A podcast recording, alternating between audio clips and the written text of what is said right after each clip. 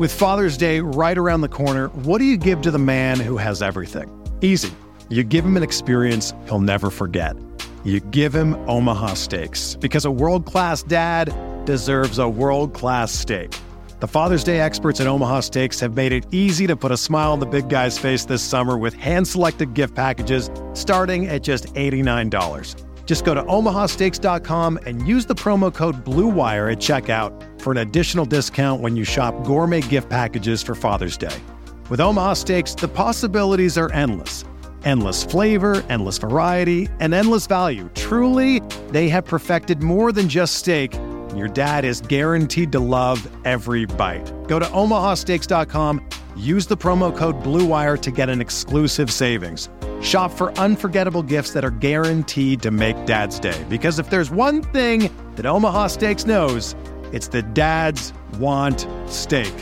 That's omahasteaks.com, promo code BLUEWIRE at checkout to save on exclusive packages starting at just $89.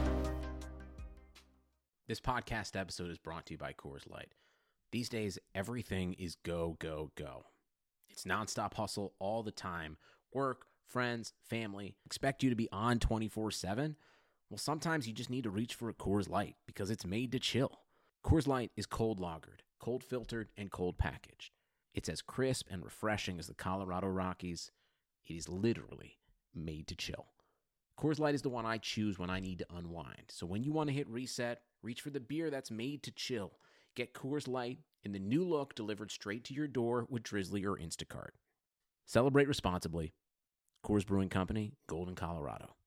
Say Metro by T-Mobile got the best deal in wireless, and it's all for you, all for me. Just switch quickly, cause Metro has two lines for 80 and two Samsung Galaxy J7 Star phones for free, plus Amazon Prime included. That's the way wireless should be. Only at Metro plus sales tax and activation fee. $50 plus rate plan required. Not valid for numbers currently on T-Mobile network or on Metro in past 90 days. Offer subject to change. Offer valid for new Amazon Prime members. Amazon Prime has a $12.99 per month value. Restrictions apply. See store for details and terms and conditions. What's up, RotoViz?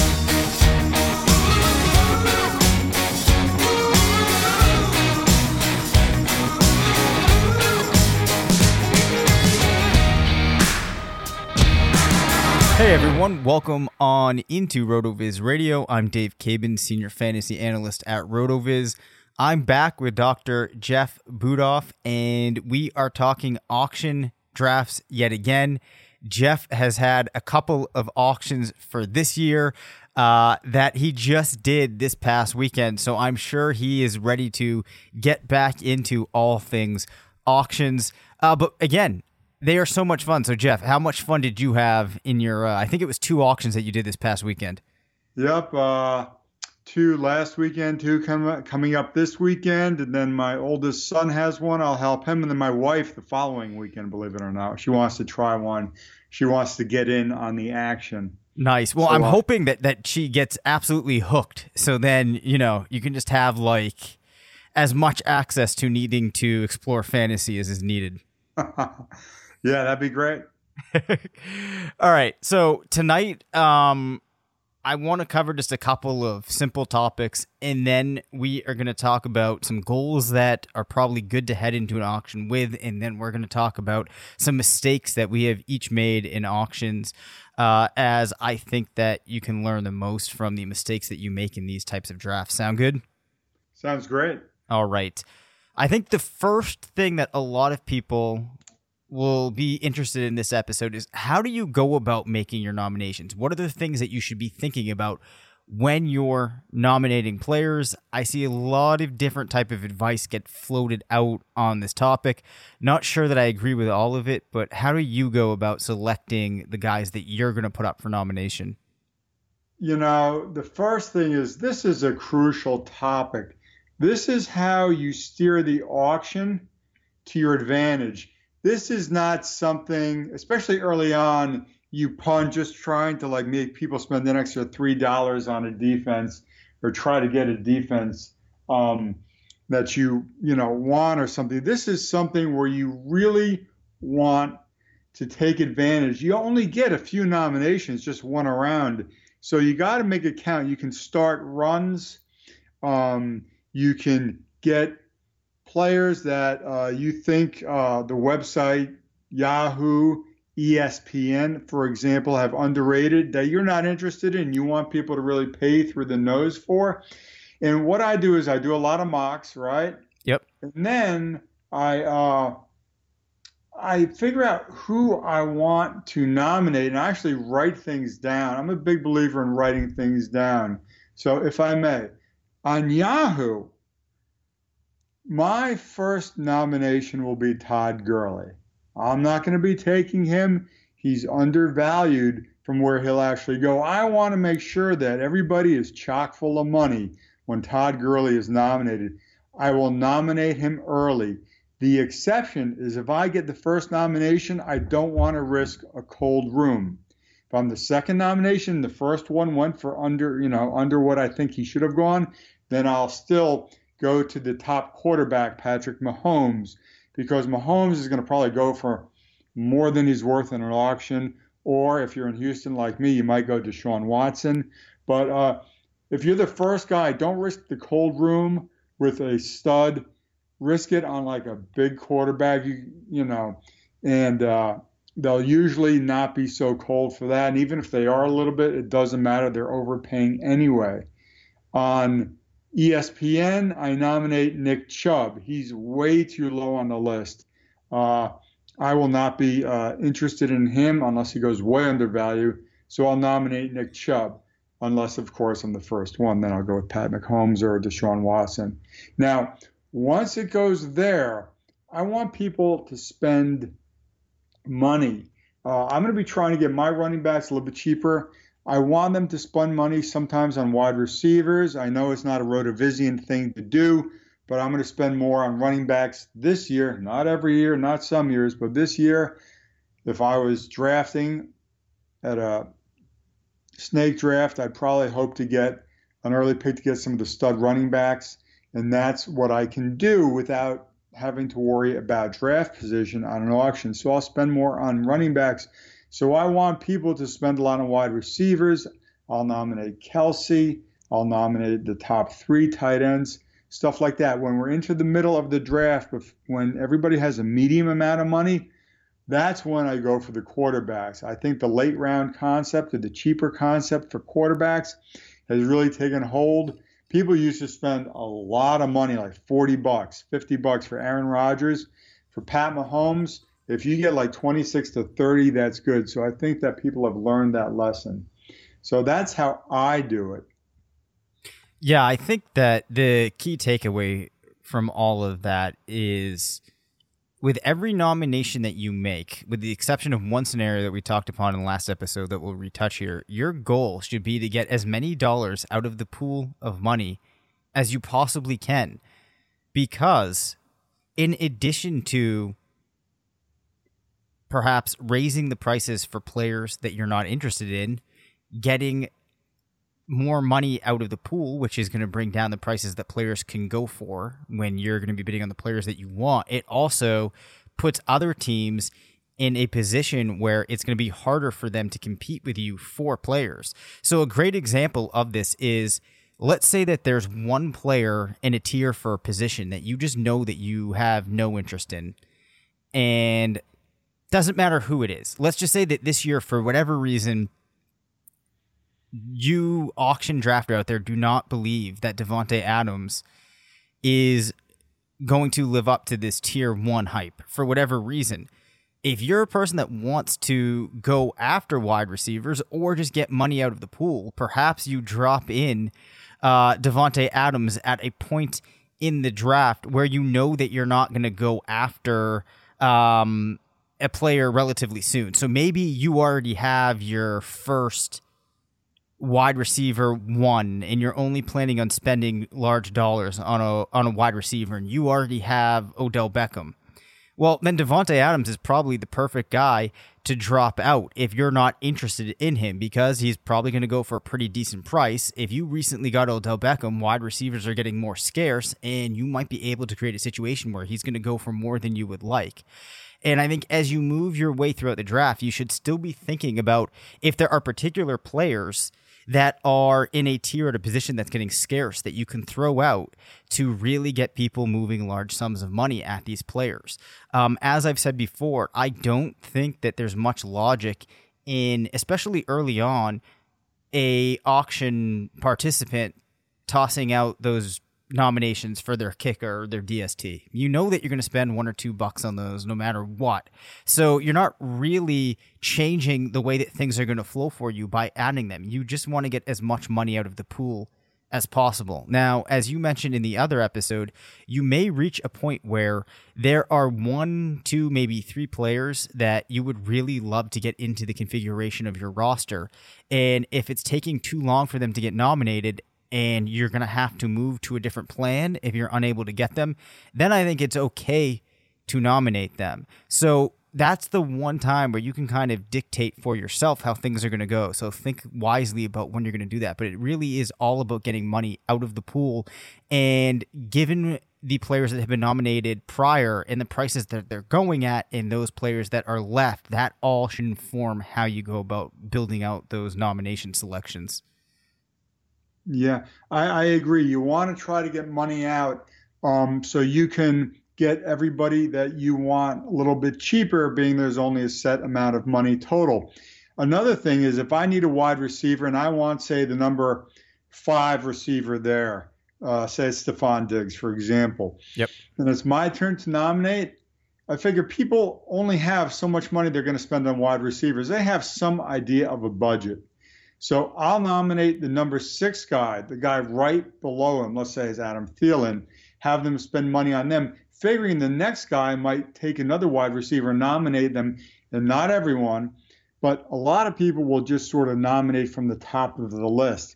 So I figure that other people, if they're going to nominate wide receivers, the odds are better that they'll nominate number one, then number two, then number three, then number four receiver so I don't really have to do those. I'll nominate the number six receiver. So as many receivers take as much money off the board that I'm not interested in, so I can get receiver number five, if that makes sense. Yeah, that does. And, and actually, that makes me think of one interesting thing that I, I've kind of been able to take advantage of this year, which is in the couple of auctions that started off with a couple of the top tier running backs being nominated. So I think like in one, it went McCaffrey, Barkley, and Elliott were the first three players nominated. So people started bidding significant amounts on those guys. I then got to make a nomination and I threw in Nick Chubb. Uh, because some people are starting to view Chubb as a top tier guy. Other people might have him in tier two, but by inserting him in at that point, there's kind of this psychology that good running backs are going for a certain price. And sure enough, by tossing him out there, he ended up going for more than some of those players that you might have in that tier two, fringe tier one type of running back spot would go. Uh, and that just got more money out of the pool early on. Whereas maybe if I had followed suit and tossed up, um, well, let me think about it. I mean, I guess uh, like David Johnson, right? You know, David Johnson might have gone at more of a price that you would have expected. And then when things got down to Nick Chubb later, there might have been that natural correction that you would see. So there's always things you can do to take advantage of situations like that. And I really agree. I think one solid way to always take money out of the pool is to not when you're in a spot where you don't know exactly where to go is to do exactly what you said and that's toss up one of the big name quarterbacks Aaron Rodgers always is going to go for high dollars. Of course, Mahomes is going to go for high dollars this year, and that's a pretty simple way to ensure that some action is going to start to take place. Yeah, I agree. And you're you know taking advantage of a psychological principle, the anchoring effect. I mean, they will know that Chubb doesn't go for as much as McCaffrey, but they're still anchored to whatever high price McCaffrey went. So they're not going to totally reset in their mind, and they will assume he's worth more than he actually is. I'll assume he's a lot closer to the top guy than they otherwise would because as the price drifts down over the draft, the anchoring point drifts down over the draft too. And so they just sort of will think he's worth less, if you know what I mean. Absolutely. Uh, which also reminds me, too, that one thing that you should make note of is when you get down to the final rounds of the draft, you need to keep a queued up list, especially in your league software, of the guys that you want to nominate. Uh, because what I've got into the situation before is if I'm not paying full attention to that, you just kind of find a name and nominate him. This was back when I first started playing, not realizing that at that point nobody has any money to bid, so it's just going to come back around to me or the clock's going to run out and then I'm going to have that player. So when you get down to the point where teams have very little money, you need to start nominating guys that actually make sense for your team because at the end of the draft, you're going to be getting guys for $1, uh, which is a point that if you've done no auction drafts before, you might not realize. You know, and that's that reminds me of a great point. When you're doing a snake draft, you queue up the players you want. You know, yep. You queue up the first 30 people or whatever, you know, that you want. In an auction is the absolute opposite. You queue up the people you want to nominate that you don't want in the beginning. And you queue up so again, you can just go through it and just nominate the next guy, or if you want to go down to the tight end, you just find the next tight end. So you don't have to do that much thinking in the spur of the moment because if you get to the auction five or ten minutes early before you know you're a little bit frazzled and just a little bit uh, excited by all the action and everything like that, you'll be thinking much clearer before, and you can really put down the players you want to nominate. So, like you said, so you don't miss one. Yeah, I think that's that's another really strong point.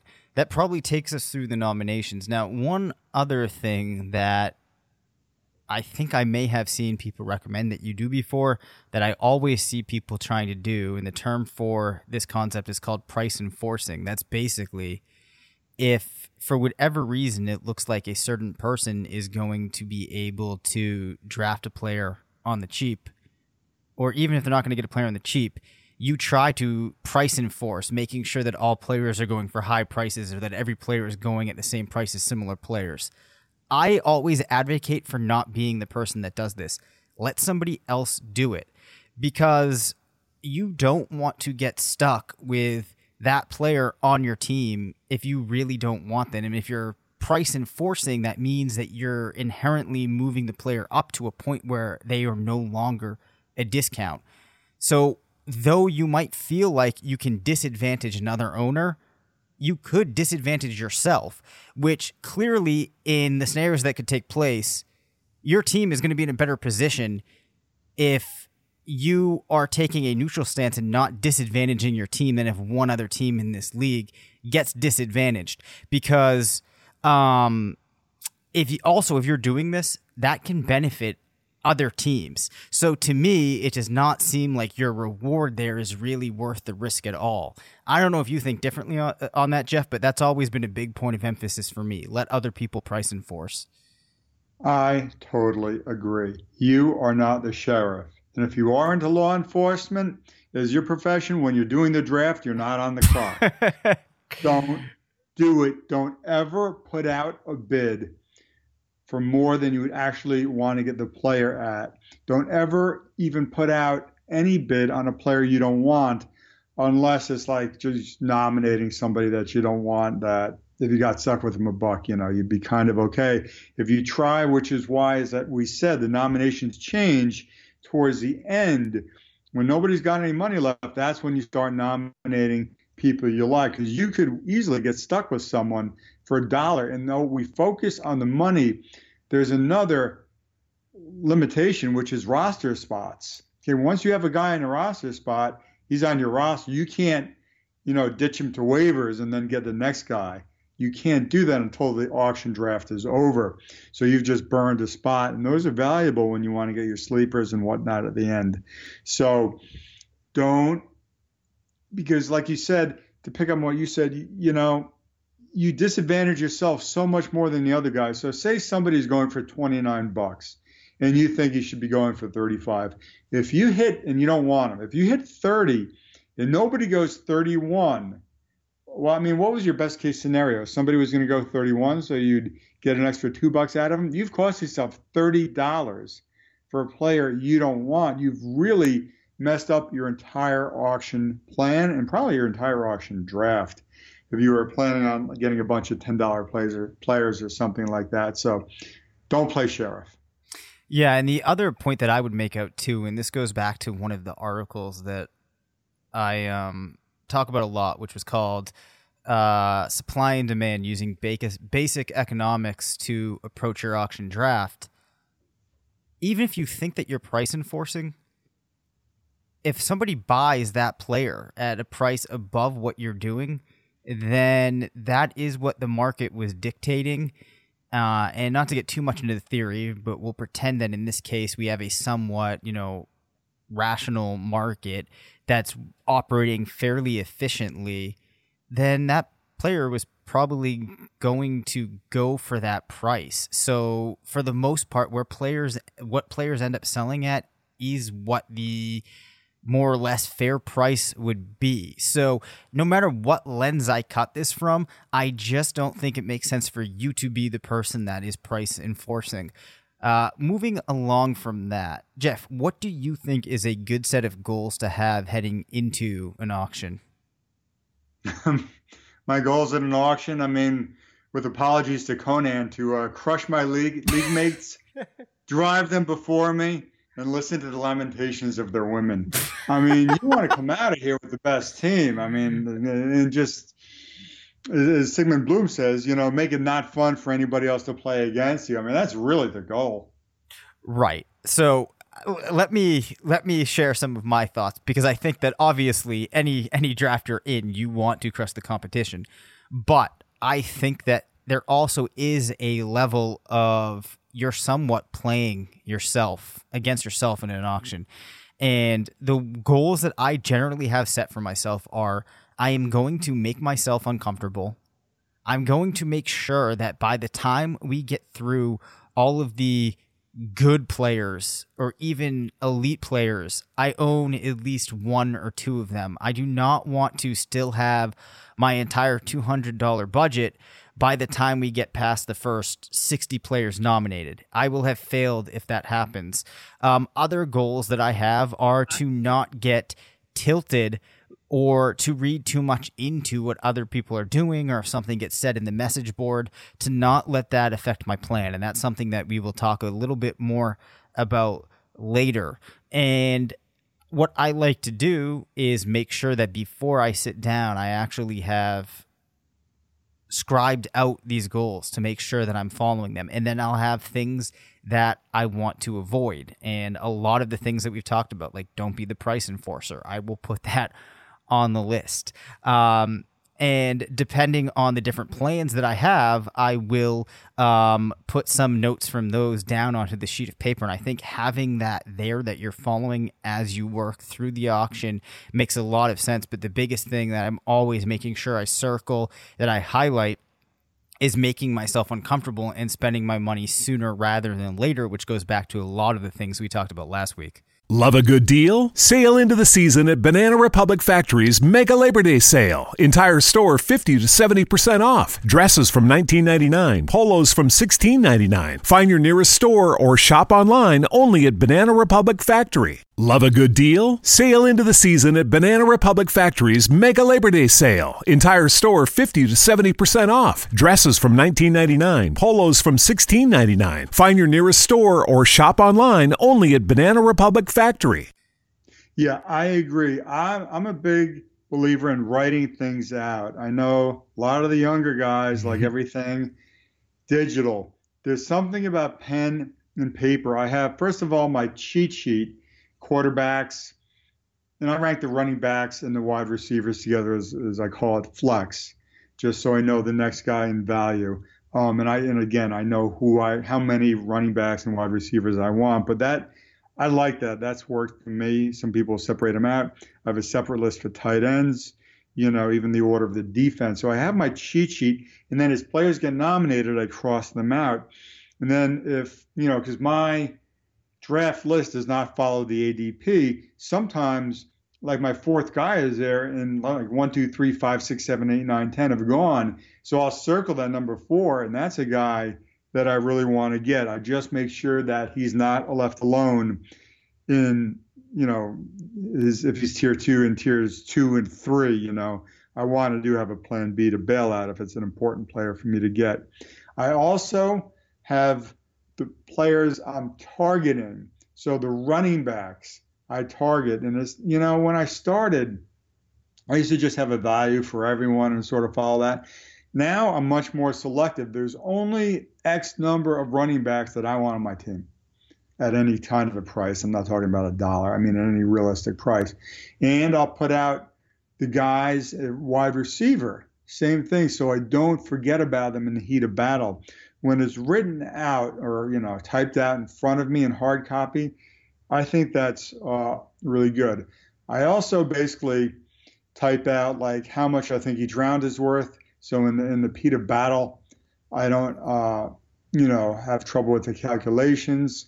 And then I also, in case I wind up, you know, getting really cheap at quarterback and tight end, which I do, I have, I call it QBBC. You know, it's like in a snake if you were taking two late round quarterbacks, because if you're going to take somebody who's QB 13 or 14, you probably want to get QB 15 with them as well. And platoon them. I also have the bye weeks for those quarterbacks. Uh, you know, written out along with. So, for example, uh, if you were going to get uh, Carson Wentz. I just do it for the first six weeks because things change so much. Right. Like Carson Wentz is bye week six, uh, Big Ben battery five, Trubisky battery four. So any of those three could be combined and get me through at least the first six weeks. I'm not saying that they're all you know QB 14. I'm just saying, for example, I know that and I did the same thing for tight end. So I can sort of, you know, put two of those really, really cheap guys together and get something workable for me. But and again, everything's uh, printed out. And I also hardwire, just while I'm there, my computer to the internet. So you don't have any Wi Fi problems because if you disconnect in an auction, uh, the Yahoo and the ESPN, I can tell you, will spend your money for you. You know, they don't conserve it until you get back in line. So you'll often have like some guy you don't want and no money left. And, uh, you know, just having things written down and as uh, non dependent on electronics as you possibly can in a draft that's, you know, on the internet, I think is good. That's absolutely hilarious because, A, like that is um, really good advice. And that's a really great point. You do not want to have any connectivity issues. Um, for me, it is funny that like I actually do a level of writing this down because pretty much everything else in my life is entirely electronic. And um you know well, we you know all it's important right? Right. Right. So but like it, it's also funny because the amount of times that my wife and i are trying to do things and i'm like oh let me just drop this into a program or like let me just make a spreadsheet for this. And she's like no we have to write this down. We have to write this down. Uh, the one time that i do cave is for that that list of my goals. Um, anyway, so I talked about a mistake that I made in that USA Today auction expert draft that I was in, where I was in my mind inserting Will Fuller into my lineup at a certain price.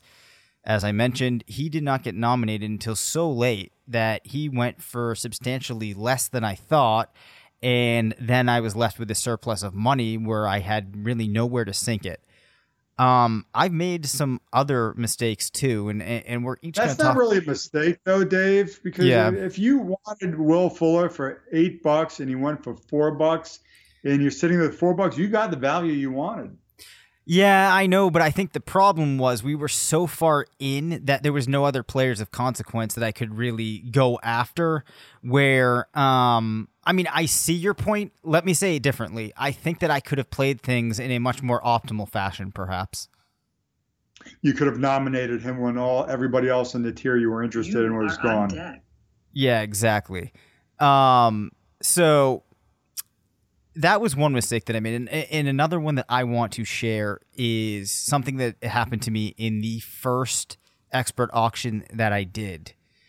Um, the draft started off; it was going exactly how I wanted it to. I got four wide receivers, and this was I forget what year this was, but it was a year in which running backs were going at, at ridiculous prices. Even in an expert draft, they were going for m- significantly more than the top tier wide receivers were going, and it just didn't make much sense to me. Of course, being a RotoViz guy, I kind of wanted to represent the site because I was playing for RotoViz by doing zero running back and giving our reader something that they could look at and see how maybe they could execute it. So anyway, things start off. I think I got like Antonio Brown, Doug Baldwin, AJ Green, and like one of the absolute tier one wide receivers. And I got them all at maybe like 10 bucks less than the tier one running backs were going for. So I was feeling so good. And I basically just sat for a while because there was a couple other players that I knew I could round out my team with later on. Um, maybe in if it were a snake draft, what would have been like rounds ten and eleven. Anyways, I start paying attention to the message board and I see people like questioning if I'm even there. They're like, you know, where did RotoViz go? What are they doing? Don't they realize that they have to start like bidding on players? They only have four players on their team. What do they think they're doing? And I let it tilt me off of my plan. I let it get into my head what other people were saying when I shouldn't have. They didn't know my plan. They didn't know my approach. You know, they weren't really focusing that much on the specifics of my team. And yet I let that get into my head. And as a result of that, I started feeling like, okay, I just need to spend money. So I started spending it in ways that didn't make any sense in the middle of the draft, right? Like once I read this and I absorb it, and then I start spending more freely than I really should have. I grabbed a couple of running backs that I normally never would have drafted. And then what happened is because of that, when the players that I was actually focusing on and interested in came up, they went for prices that I would have liked to have get them at and felt really good about. But then I had spent this money on these other players because I felt like I was doing something wrong and I should be spending. And that's just not a way to approach things. I don't think that's how you should approach things in life. So, like, this is going to be an analogy entirely outside of fantasy football, but it goes back to sometimes just trusting yourself and forming your own opinions and following your own intuition. When I was in college, um, I started off as a political science major, and when I would sign up for classes, I would always look on Rate My Professor, or we had another thing at my school that you could use to kind of look at professors and get other people's opinions. Well, what I came to discover was all of these teachers that were on there that people said were unfair, were impossible, didn't give out A's, you know, their classes were way too hard, this and that. Every one of those professors that I took, I had an entirely different takeaway. I always found them that they were the easier teachers, that they were very reasonable and they were very fair. And that's one of those things that highlights sometimes, you know, not everybody is you. And if you listen to other people and you let them form their opinion, you might be shortchanging yourself or you might make decisions that aren't optimal for you. Uh, and I think that even in a snake draft, you can see this happen. People start talking trash, floating things around, and you let them get in your head and they let you tilt tilt you off of your plan. And that's something that you really don't want to do in an auction draft. So trusting yourself is a huge thing to do in something that is as iterative as an auction draft. Yeah, Dave, when you play poker, you learn not to listen to the table talk you know, unless you're trying to figure out what your opponents want you to do and then disappoint them. You know what I mean? So if they want you to start bidding some money, they're getting nervous that you're going to crush it at the end. So then you just disappoint them. Yeah, I, I, I like that. Um, and I think that that's probably just like good advice yeah. in general. Um, yeah. So what are, what are some of the mistakes that you've made that you've grown yeah. from as a player? Well, just just some of uh, discussion on mistakes. Mistakes. It's incredibly important to admit and go through your mistakes. You know, some of the best academic surgeons in the world have made their careers based on looking at mistakes, looking at complications and how to avoid them, those are much more important articles than I did like 100 of these and 99 do great. It's like, you know, whatever. But um, it's just sort of chest beating. But it's really important to look at your mistakes. You know, um, Andrew Davenport from Football Guys wrote a long, I guess like seven or eight articles on auction drafts. Pretty good. I can't say I agree with everything, but, you know, one of the things is he was sort of – you know, tweeting that he made some mistakes. And, you know, basically everybody, if you're doing an auction draft, unless you have a crystal ball on you, is going to make mistakes. You're always going to have buyer's remorse. You're always going to have some regret it's part of what makes an auction draft so fun. Again, going back to the last podcast we did, there is no cookie cutter blueprint. There is no roadmap you can follow to get from point A to B to C. It's not linear. It invites mistakes. It's like poker. Those who do the best make fewer mistakes than their opponents. And that's all it is because you're always going to make mistakes. Mistake is defined in poker is if you had perfect information, what you would do is the correct move. Anything else is a mistake. But being that poker is a game of incomplete information, you can't help but make mistakes. Uh, you we're just trying to avoid the big ones. In auction drafts, because you don't know what the future holds and you don't know what the plans other people have, you're going to make mistakes. Um, there are a lot of dynamics that are available in an auction draft that aren't. And I'll tell you some of the mistakes I made.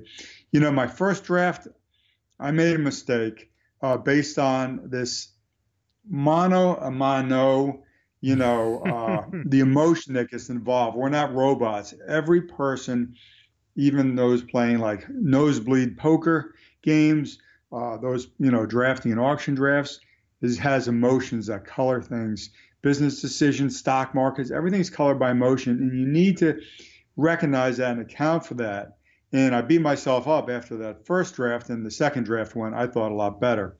But I'll give you a example of a mono a mono dynamic that happens when somebody's bidding and you're going to outbid them. Mm-hmm. Uh, for example, in the second draft, and this is this is pretty funny, but um, this anesthesiologist, it was a work league. The anesthesiologist had four bucks left. He is severely overshot. He had, he went studs and duds, but he had like nine players left he had to buy, and his maximum bid was four dollars. In other words, he had one dollar player with three dollars extra. Yep. He had spent a lot of his money early on Alvin Kamara, and then when Latavius Murray gets bid up, you know, he goes to two, and then his uh, employee, the anesthetic nurse, the CRNA, bids him up, so he gets a four dollars, and he and the the nurse had more money than anybody else, so the nurse had five, and so as the clock's winding down to five, to four, to three, and the, and the boss is about to get this guy he he you know needs he's about to get the player he really wants. The nurse hits five dollars and Yahoo because there's nobody else that could have outbid him, just automatically gives it to him. Oh. It was really funny. But I don't even know if he wanted Latavius Murray, but I know what he wanted to sort of shaft his boss. Yep. So as, as, I texted him, uh, you know, you better not show up for work Monday, and if you do, you better not turn your back on him. but uh, you know, you know, I got into that the first draft on Kerryon Johnson. I had my price, and I was a little bit, I don't want to say tilted, but let's be honest, I was a little bit tilted. I wanted to get one of the, you know, top tier running backs, but they were going for so much money. So I grabbed Dalvin Cook, I grabbed Joe Mixon at, you know, cheaper prices, and I wanted to get Kerryon Johnson for my third. And I was just sort of dug in, being I missed out on the guys I really wanted to anchor my team, and I was moving down a tier. Yep. I wanted to sort of move up the tier for my third. He was the last in the tier. Now, what I should have done is taken my own advice. You know, again, it's like Davenport said. He goes, you know what? I gave great advice, and then I get to the auction, I don't listen to it. And I was the same way. I didn't take all that advice that we talked about last week. So basically, I got stubborn, and I dug my heels in, and I was going against my best friend, who I know liked Kerryon Johnson too. And the better your friend is, the more you would do for this guy outside of fantasy football. Usually, the more you want to really try to, you know, stick it to him when it comes to fantasy football. Yeah, hence the definition of a frenemy. So basically, you know, I was going at it with this guy and I just overpaid for him. And then I compounded my mistake because now I had Juju uh, Schuster Smith is my wide receiver one, and I really could have used a wide receiver two, and I was low in funds and it got to the middle part of the auction, and you know, just I'm going to reference his articles because he spelled it out. I think they're good articles. But Andrew Davenport, he talks about inflection points in the middle rounds. I don't quite agree with that. To me, an inflection point is where all of a sudden there is a rapid change in the way things are viewed. For example, mm-hmm. in a snake draft, you might have your stud running backs in rounds one and two that you think are the better values, and you're going for them. When you hit round three, usually the wide receivers, at least this year, become more valuable. So there's an inflection point where the running backs stop being the better bets and it comes to wide receivers. I'm not saying everybody will agree with that, but a lot of people might have that inflection point. I kind of do. So I think it's not as much an inflection point in the middle of the draft, it's just random because how much players go for is the random cross section of who wants that player and how much money those people have left. So if the guys that want Will Fuller don't have any money, he's going to last and last, and you're going to get him real cheap. If the guys are just, you know, random chance, like Will Fuller, and it takes two, right? And a snake draft just takes one yep. guy, grab around early. In a auction, it takes two because somebody's got to bid against you, right? Or else you just get him for a buck if nobody else bids. so you need two, and you'll get these dynamics where the you know two biggest kids on the block with the most money will fight it out. And so it's really random chance. And in the second draft, I realized that, and I grabbed Alshon Jeffery for just a few bucks. Not really interested in him. I've since traded him, but I just had somebody that you could argue would be a wide receiver too, and that gave me more license to relax a little bit and look for value rather than being pressured. The reason I did that is because in the first draft, I blew it. When some people that would have been a decent wide receiver too went for relatively cheap, I said, I'll get the next few guys, right? Yep. For even cheaper. And so I'll save my money because I want those guys more. Well, guess what? Everybody else that had a lot more money than me wanted those other players more too. and if I had just grabbed like the Josh Gordon or somebody, I would have done a lot better than having to bail out at the end and go for you know Marquez Valdes-Scantling for a lot more than I wanted, who was not as good or not as highly ranked by most people, including myself, is the guys that I could have gone cheaper. So know that when it gets to the middle part of the draft, a good price, like we said, and like I didn't take that advice first time around. A good price is a good price is a good price is a good price. If it's a good price and you need the player, take them lots of good stuff in there. And I think that, again, something that we've harped upon now gets highlighted there.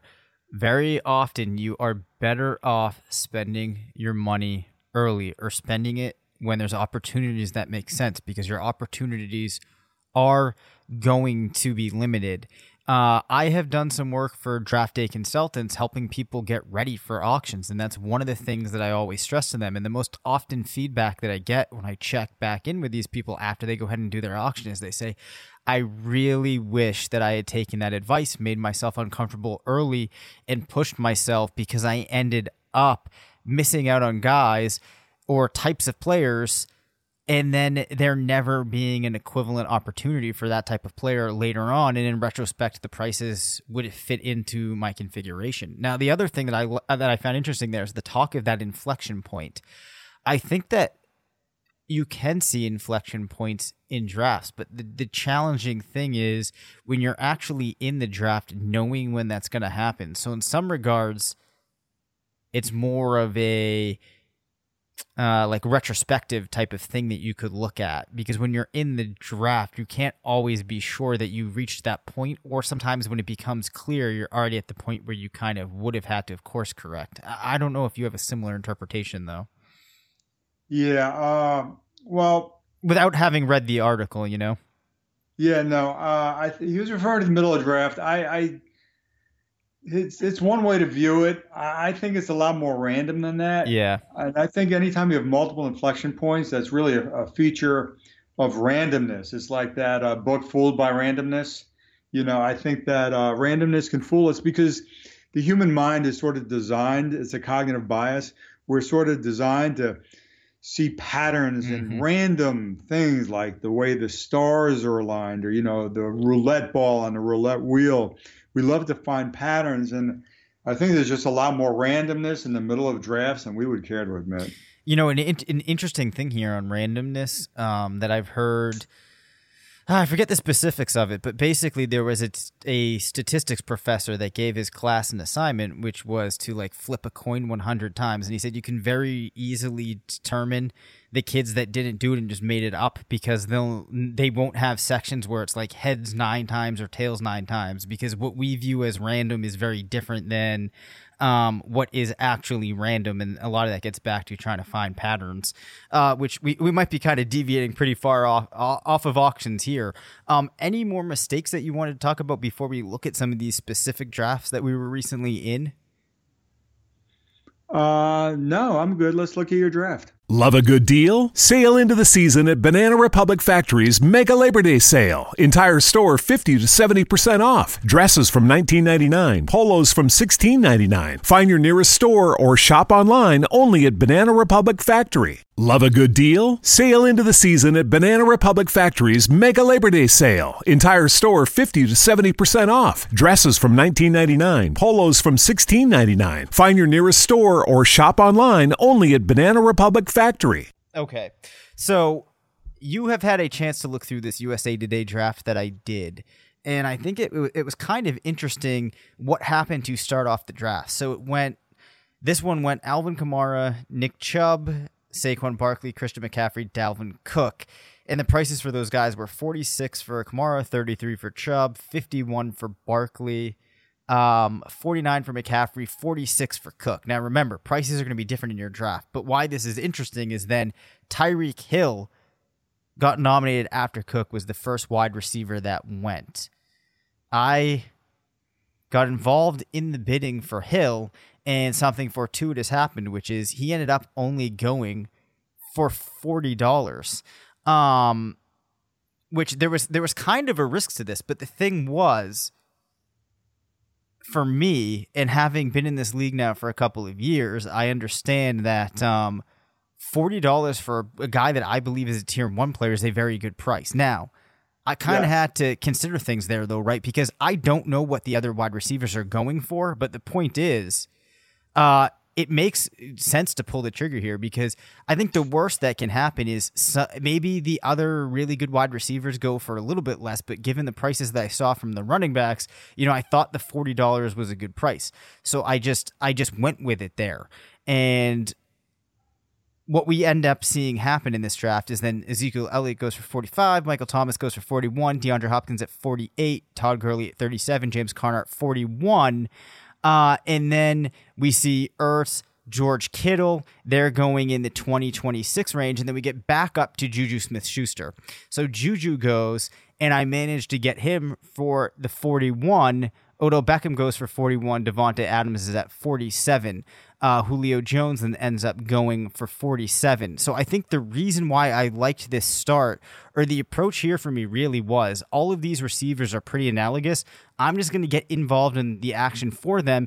And when any of them kind of go for the best deal that I can get, that's where I'll take them. And, and the other reason that I liked this is because I'm making sure that early on, when these good players are there, I am getting them. I'm sure I could have gone with some or could have gone a different direction with this, but that's what made sense. And then um, it was interesting that Ertz and Kittle went earlier on in this draft before Travis Kelce, who ended up getting nominated about um what's that probably like 12 picks later and i ended up getting him for $33 which i paid more than them or th- than ertz and kittle but it was at a price uh, that I felt okay with because I do think that he's significantly separated from them, and I'm still getting a player that I think could get the same level of points as some of the tier two wide receivers uh, for thirty-three dollars, which sure enough ends up being the price that we see for those tier two wide receivers.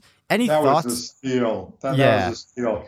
Yeah, you know, Dave, as we talked about last time, this is a classic auction pattern for a bunch of analysts. Yep. You know, or experts, or whatever word you want to use.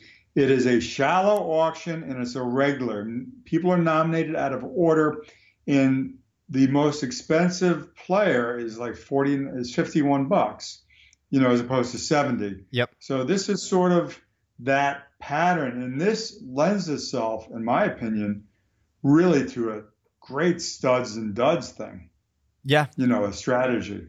Right. So then I was able to get Stefon Diggs at $33 Um, and at that point, I have a pretty great core for four. And then I had that lucking into Tarik Cohen at eight dollars. Um, so so for me, that was a pretty good start. Now, the interesting thing I think about this is, as we've talked about, there's so many different paths that we could take. So somebody like you, um, in retrospect, might have gone a completely different direction. So I think that you've kind of mapped out how you might have worked your way through this. Yeah, uh, I did. I'll be honest. I just did it for a few minutes. I didn't have a calculator keeping track Yep. of money. So I left about, by my calculations, which are honestly back of a sheet of paper, I left $17 from my bench, which is more than I would have used. So if I was, you know, I did this in five minutes. So if I did it over an hour and a half or two hours, I would have probably, you know what I mean? I would have kept better track of the Right. money. But I would have probably, just looking on this, and I'll add a dollar on, you know, assuming I would have won everybody that I wanted for a dollar more, going in the the uh, starting with the top and going down. You know what I mean? Without Yep. the benefit of hindsight, I would have grabbed McCa- Christian McCaffrey for fifty. I would have grabbed Dalvin Cook. I'm sorry, not Dalvin Cook. Uh, can't even read my own writing. I, no wonder I'm a doctor. Uh, David Johnson. For what did David Johnson go? I think I have forty-three dollars here. Uh, David So that- Johnson, actually, I, if I remember correctly, I, I'm actually looking went for through. 42, so I would have Yep. gotten him for 43. Yep. So I paid 43. Um, I would have grabbed Juju for 40, Juju Schuster Smith for 42, and those would have been my three biggest studs. Now, I think Kelce at 33 is a great price. And honestly, I didn't keep a running calculation of how much money I had at the time.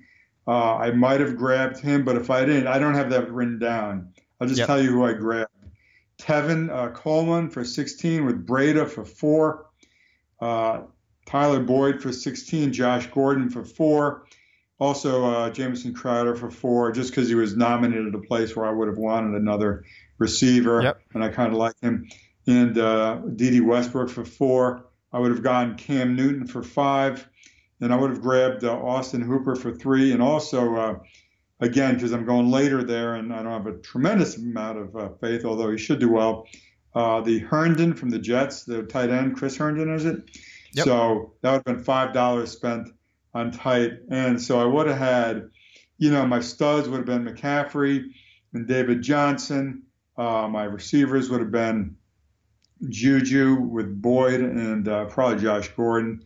And then I would have grabbed, you know, wh- whoever I mentioned for the uh, other for the flex and things like that, and had more than I wanted for the bench to grab all those one and two and three dollar guys. Right. So I'll read through now how things ended up for me, and then you know everything that you said there gives me a couple of thoughts. So I had Will Fuller for six, Dak Prescott for two, Sammy Watkins for three, Schuster for forty-one, um, my kicker for a dollar, Austin Ekeler for eleven, Dede Westbrook for three, Njoku for three, Devin Funchess for four, which I'm not really in love with, and Keel Harry for two, Breida for three, Tyreek Hill for forty, Damien Harris for one, Kyler Murray for three, Diggs for 33, Cohen for 8, Kelce for 33, and my defense for $1. Now, I think that what we see in both of those teams that we mentioned is there's a lot of spending up front, yet you end up putting together from top to bottom what I feel like is a pretty solid roster. You have your needs at every position addressed. You have a mixture of upside, um, you have some level of floor, and you have put your dollars into players that really are going to make a difference. So I wanted to bring this up and put some numbers behind it because it demonstrates how Jeff and I took different approaches. Uh, we both spent on those top level guys, and as we said, the pricing in this draft is a little bit lower, but there is a relative component to that and we were able to put together solid teams. So, more than anything, if you leave these podcasts that we're doing, your takeaway should be it's okay to spend on these guys, and there's all these different roadmaps.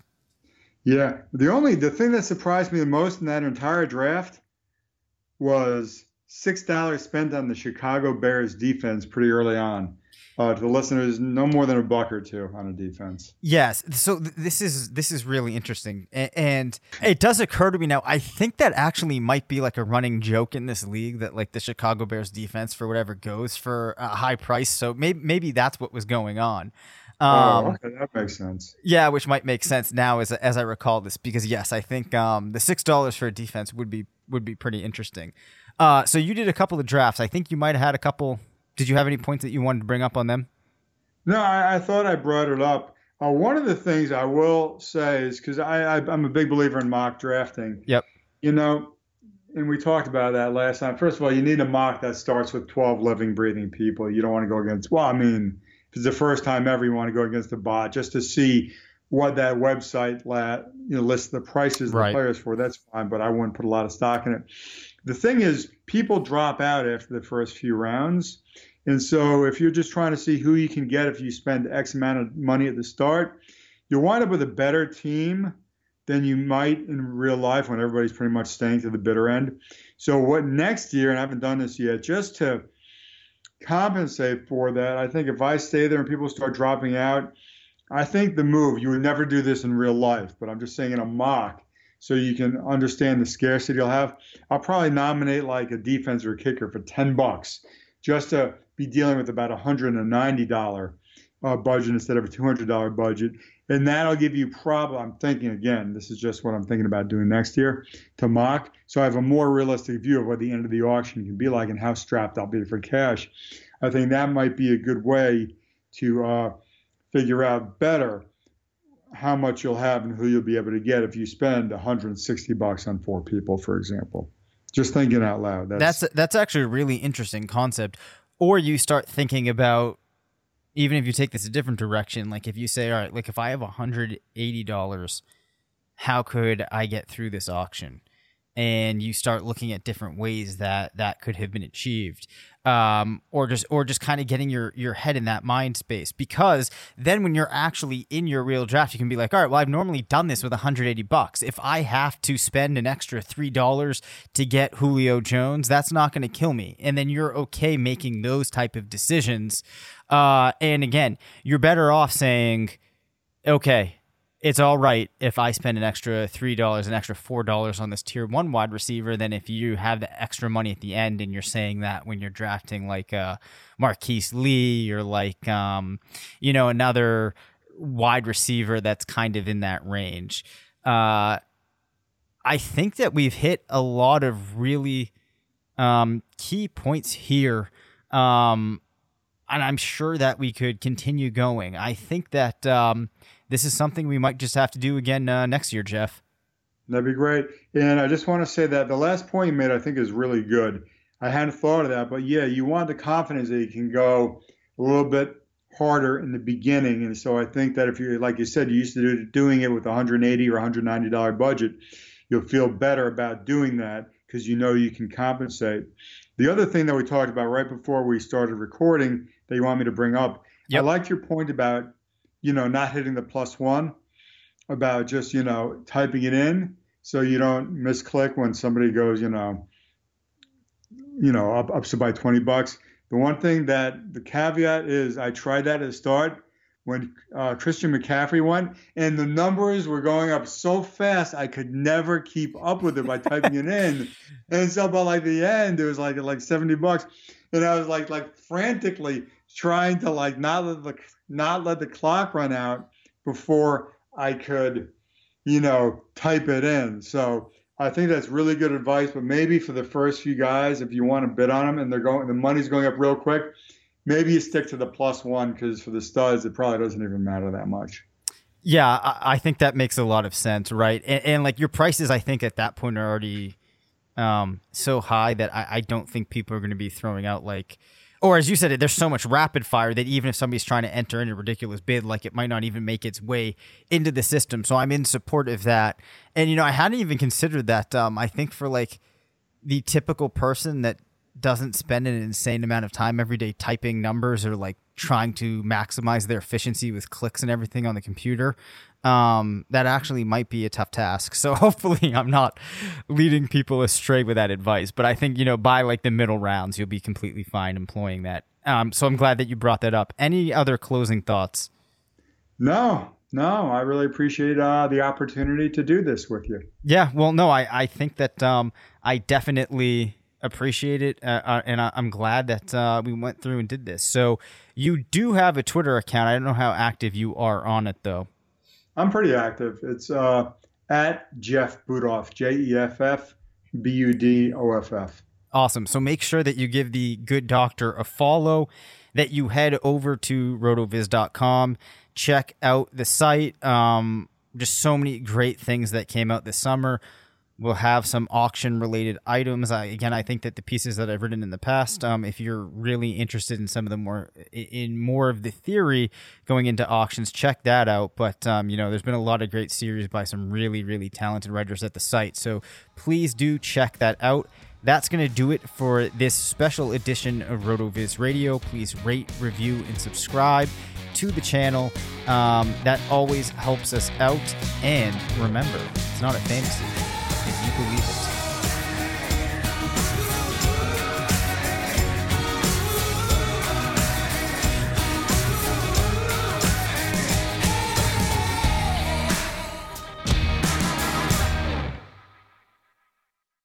This episode is brought to you by Decoy Wines of Sonoma, California. As you gather with family and friends this summer, experience the best of wine country with Decoy by Duckhorn. Winemaker Tyson Wolf spends every vintage focused on harvesting grapes and crafting wines from the finest vineyards. Whether it's our flagship Cabernet or crisp and refreshing Rosé, Decoy has just the wine for your discerning taste. Ask for us at your local wine shop or visit decoywines.com slash celebrate to locate our wines near you. Whether you're firing up the grill, hosting an alfresco get-together, or enjoying the warm summer nights, let Decoy by Duckhorn elevate your occasion. This episode is brought to you by Decoy Wines of Sonoma, California. As you gather with family and friends this summer, experience the best of wine country with Decoy by Duckhorn. Winemaker Tyson Wolf spends every vintage focused on harvesting grapes and crafting wines from the finest vineyards. Whether it's our flagship Cabernet or crisp and refreshing Rosé, Decoy has just the wine for your discerning taste. Ask for us at your local wine shop or visit decoywines.com slash celebrate to locate our wines near you. Whether you're firing up the grill, hosting an alfresco get-together, or enjoying the warm summer nights, let Decoy by Duckhorn elevate your occasion.